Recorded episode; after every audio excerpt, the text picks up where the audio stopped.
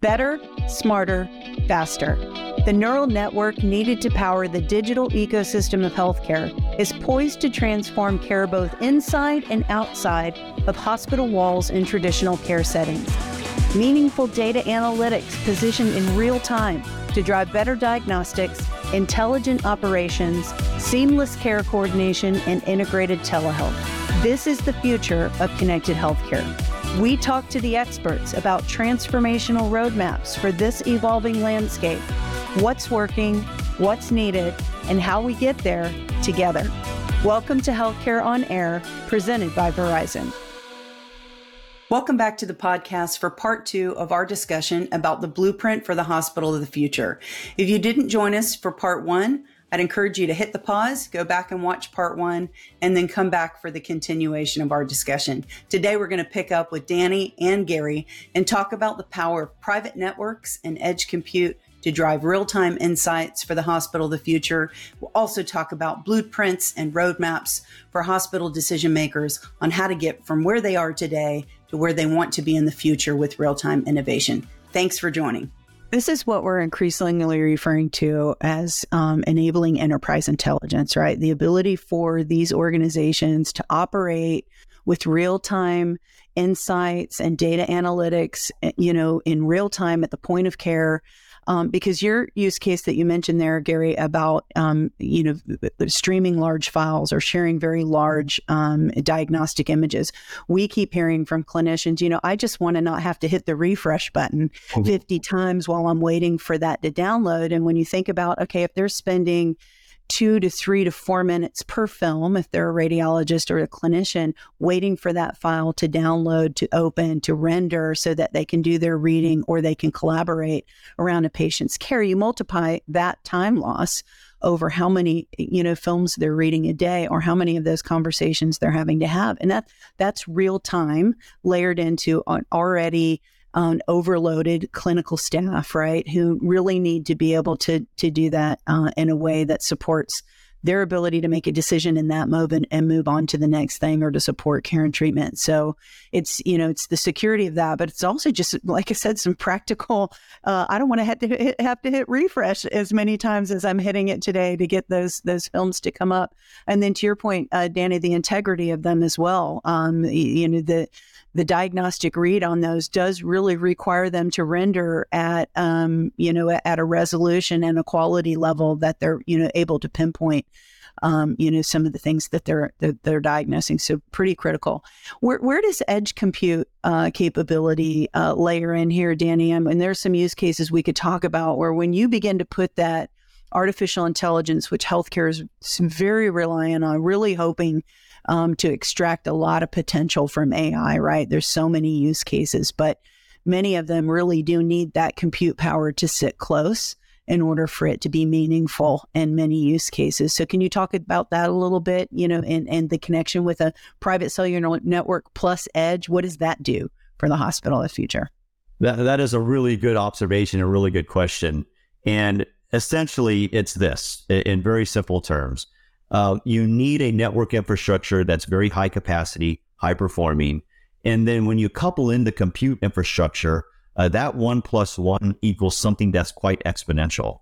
The reason why this is important is because, as Gary was talking about, some of the use cases and some of the things that we're even doing for some of our customers is there's two factors it's volume and fidelity.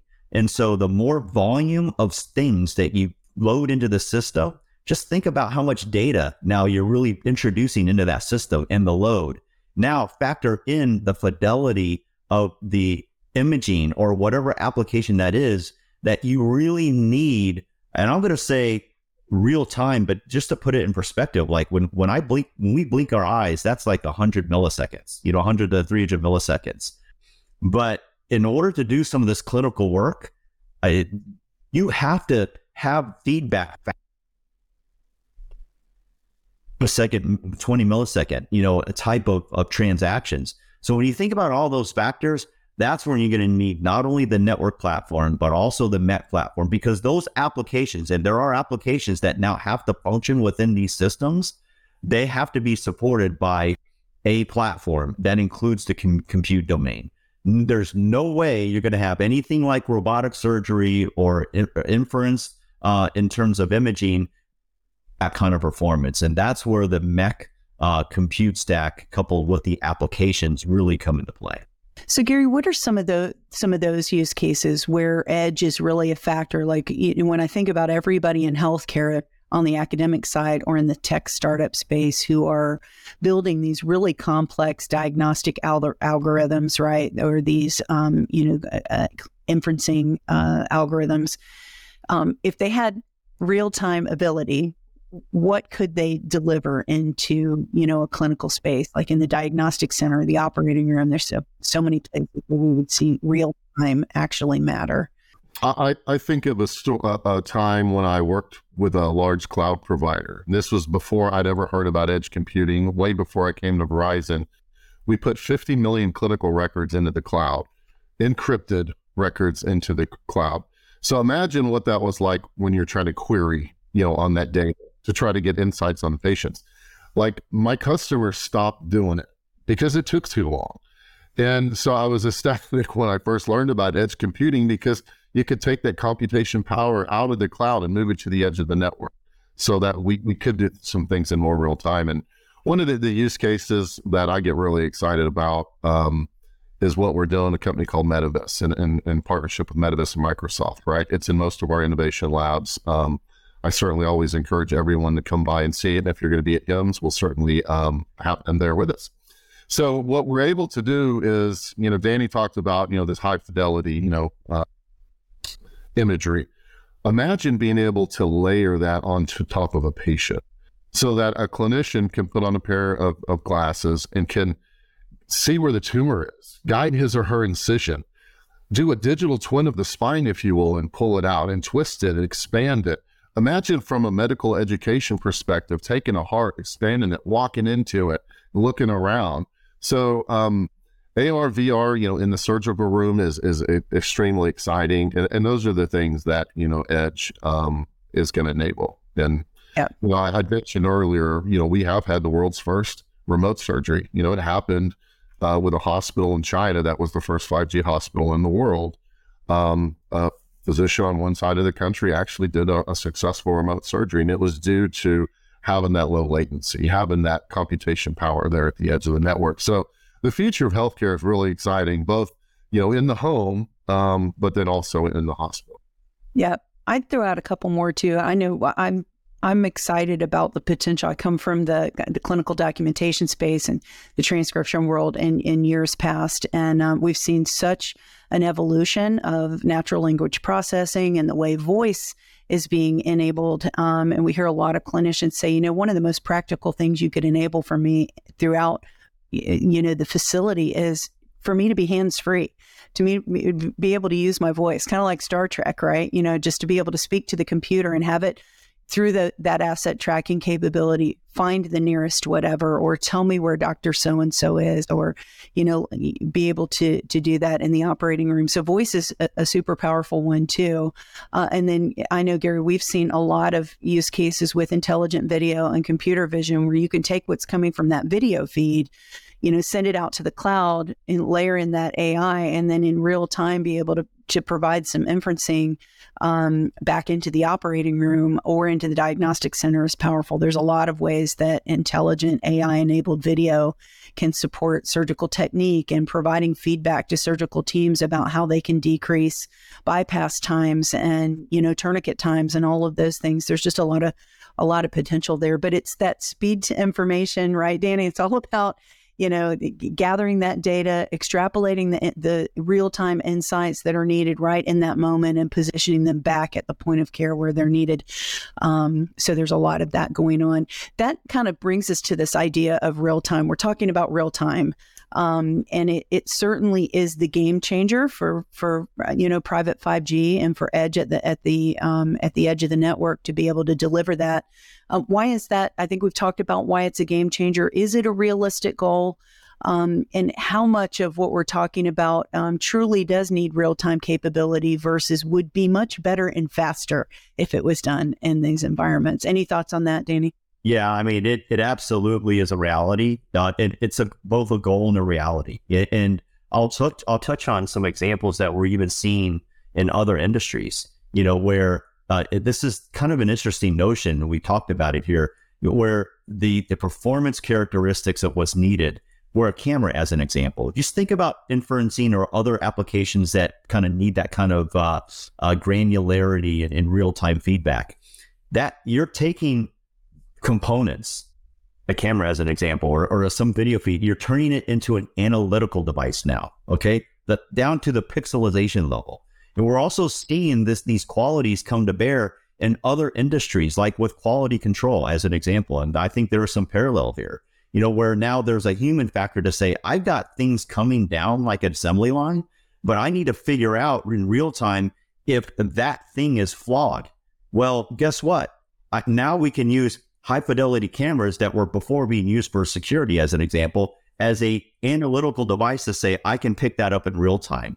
You know, where before the pictures were having to be sent and offloaded somewhere where a human was now having to go uh, pick that up at, at a later date and figure out, oh, wait, was there a flaw? In the meantime, your production costs, you know, are, are, are going up. Well, imagine those scenarios where now that can be caught in real time. That is a reality, you know. Now take that translation to the medical field as well, you know, where that is how fast, and I, I really just, not to overemphasize, I don't think it can be overemphasized, where these decisions have to be made faster than a human can, can even process a visual. Like for me to actually see something in my brain to process that, that is, that takes like 15 to 30 milliseconds. So yeah. these kind of decisions and, and feedback are having to happen at least that fast. You know, that that to me is quite compelling. And uh, look, if we were having this conversation five years ago, it might have been, yeah, you know, this is the art of possible. But we're actually really seeing these uh, come to practical application today. And it might take moving away from this idea that that camera is surveillance, you know, that it's something intrusive in the operating room, uh, and and shifting the dialogue around this is, you know, the partnering of artificial intelligence with human intelligence you know, to really move the needle on some of these things. Cause I know we could probably spend some time talking about, you know, the risks of some of those things too and the ethics around AI. But um, I know where people have concerns about, oh, video surveillance or intelligent videos, watching all of those things. But really, when you think of it as a partner or another, you know, an, another staff uh, support tool, or like you said, Gary, operational efficiency, um, then it's it's not there to replace anybody or to you know necessarily tell them they're they're not doing a good job. But here's how we can actually help you do your job quicker, more efficiently with the data sets that you actually need in that moment. Because you know we could talk a lot, I think, about how much data is being captured within health systems. I mean, it's it, it's astronomical when you look at the data coming from you know medical devices from uh, diagnostics, from patient generated data. There's just a you know a, a perfect storm of data. But w- what healthcare continues to tell us is that we need the right data sets at the right moment with the right insights, uh, and we're we're really talking about the infrastructure to deliver that. Um, what are the barriers today? Do you think Gary and Danny, either one of you, can take that? What are the barriers today for hospitals and health systems when it comes to delivering on this and getting there? Maybe they're not quite there today. Um, what do they need to be thinking about, and how do they roadmap toward um, a fully private network and edge enabled real time reality in their hospitals? Thoughts on that? Yeah, so maybe I'll take it from just kind of the operational aspects of hospital, and then and then maybe Danny will focus more on the technology pieces of it. Um, you know, I mean, hospitals, you know, they have outdated infrastructure, right? Antiquated equipment. Um, lack of capital funding is obviously a huge issue. You know, so I always tell everyone, you know, you, don't have to go all in with 5G. You know, there's some health systems that we're talking to, they're ready to go all in. There's others that aren't. Um, so a crawl, walk, run type of methodology, I think, is always a good idea. You know, um, uh, system here in Texas, we're putting uh, 5G into the innovation lab. We're going to test out one or two use cases. After that's successful, we're going to roll. The plan is to roll it to a whole nursing floor, and then you know throughout the rest of the hospital. But I, I just like the, you know, um, get get a good partner um, like Verizon, um, who can give you a good connectivity roadmap, right? Yep um, we can incorporate kind of that crawl, walk, run type of methodology. And that's going to be use case driven. You think it'll be driven by their how they're prioritizing innovation, Gary? I, I do. I do. You know, I think a lot about. I've been thinking a lot about. You know, how can we? And, and this is this is the question the CFOs always give me. Okay, Gary, my VP of infrastructure, my clinical teams, they want this 5G network. Convince me of what that value proposition looks like, right? And I can talk to Lunaface about a qualitative value proposition. To quantify it is a little bit more of a challenge. Um, but I, I, think the way that you do it is you just look at the severity of your patients, you know, in your hospital. You know, what's your bed capacity look like? Are you full? Now, how many of those patients are somebody that you could have managed in their home? Right? Um, opening up different bed capacity. And I think, you know, kind of looking at it, analyzing it from that perspective, I think we can get to that quantitative ROI. And, you know, I, I talk a lot about moving folks to the home. Um, you know, both of my parents lost their lives in hospitals. My mom at a very young age of 42. And I remember talking to to the physician, um, and she spent three weeks in the hospital. I'm like, like what? Why, why can't we go home? You know, we're driving an hour to go see her, and and it it all came down to around care coordination. And you know, now I think about all the tools that we have today um, that can enable my mom to stay home. That can enable, you know, our parents or grandparents, uh, others to stay home. So it, it, it's exciting where we're at, you know, as, as 5G gets more pervasive across our communities, what it's going to be able to do for our, our, our healthcare system, what it's going to be able to do for our, our patients, you know, our friends, our family members. It's, it's, it's really exciting. You know, that brings up a point, Danny, that I'd love for you to jump in and address because you you're talking about that extended care ecosystem, you know, Gary, of eh, that's critical to health systems. We're not just talking about hospitals. These aren't standalone hospitals in most cases. We're talking we're talking about health systems who have a multi-hospital footprint, who have a multi-clinic footprint, who have home health typically under that umbrella as well. And they're looking at hospital at home programs and they're extending care out. Uh, when we talk about that connected hospital of the future, Danny, it also includes wired networks, and and um, I'd love for you to touch on network as a service uh, and how that supports these interoperability goals and making sure that all that data that's being captured securely and stored in real time can also be accessed and shared across a hospital's network across these satellite you know um, you know sites and also to their deployed care teams that are going out into the home and working off remote devices. I mean all that does connect right? That's still part of uh, what we're talking about. Any thoughts on that and where network as a service rolls into that as well? Yeah it's 100% i mean look the practical reality is that no healthcare system um, functions in a vacuum you know there are those needs. You have local needs you have outside of local needs you have mobile needs in and in and out you know of the local and to the home and everywhere in between. And so this is where uh, this hybrid approach becomes critical and this is where the network as a service component really thrives. And that is to be able to interconnect all of these different systems whether it's a wired or wireless uh, uh, modality doesn't matter, you know, but how do you interconnect them in a, such a way that all of that data can be fed into a central compute infrastructure, as an example, right? Um, where the applications are being supported by that centralized compute infrastructure or distributed, depending on the use case. And and not only that, but now to be able to consume that, you know, I'm going to get a little bit into the operational business side, you know, with a partner that can develop the right commercial model for you as well. You know, because that the business side is also critical here. Uh, so the network as a service component really takes into account the design of all of these hybrid uh, modalities to integrate them into a very seamless experience. And Gary, just to build upon a point that you were talking about, you had mentioned crawl, walk, run. The way I would also describe it is think big, start small. So have a plan. Have a plan that takes you at least five years out.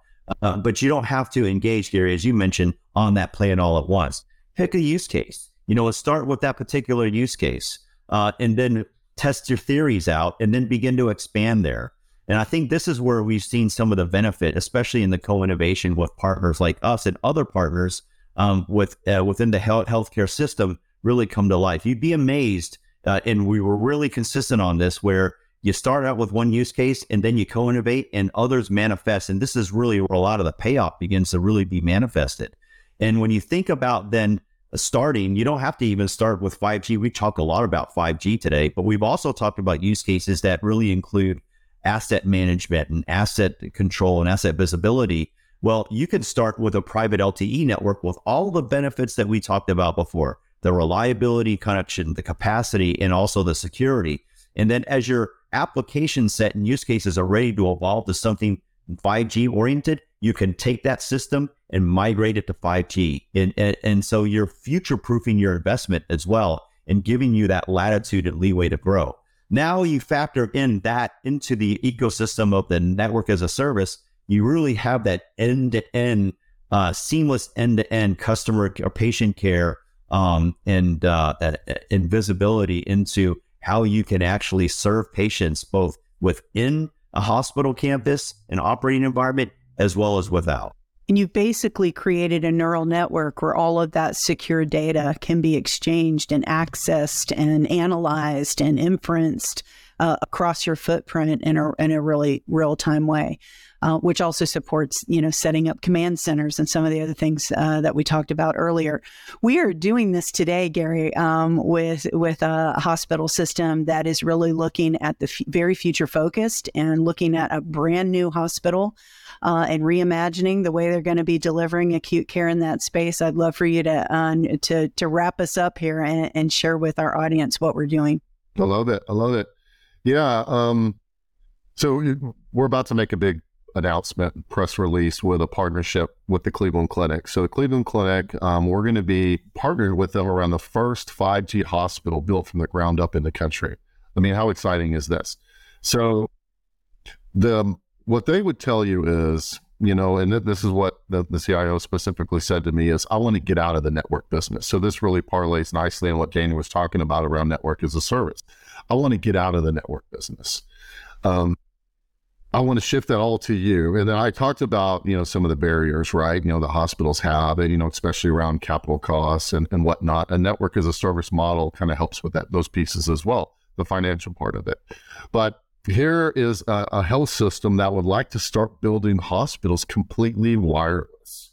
And what they would they consider them kind of more microsite type hospitals. So you're going to see a lot of remote patient monitoring, you know, extending into the homes um, you're going to see less hospital beds, um, saving the hospital beds for the very, very acute patients. But very exciting. So um, be looking for that.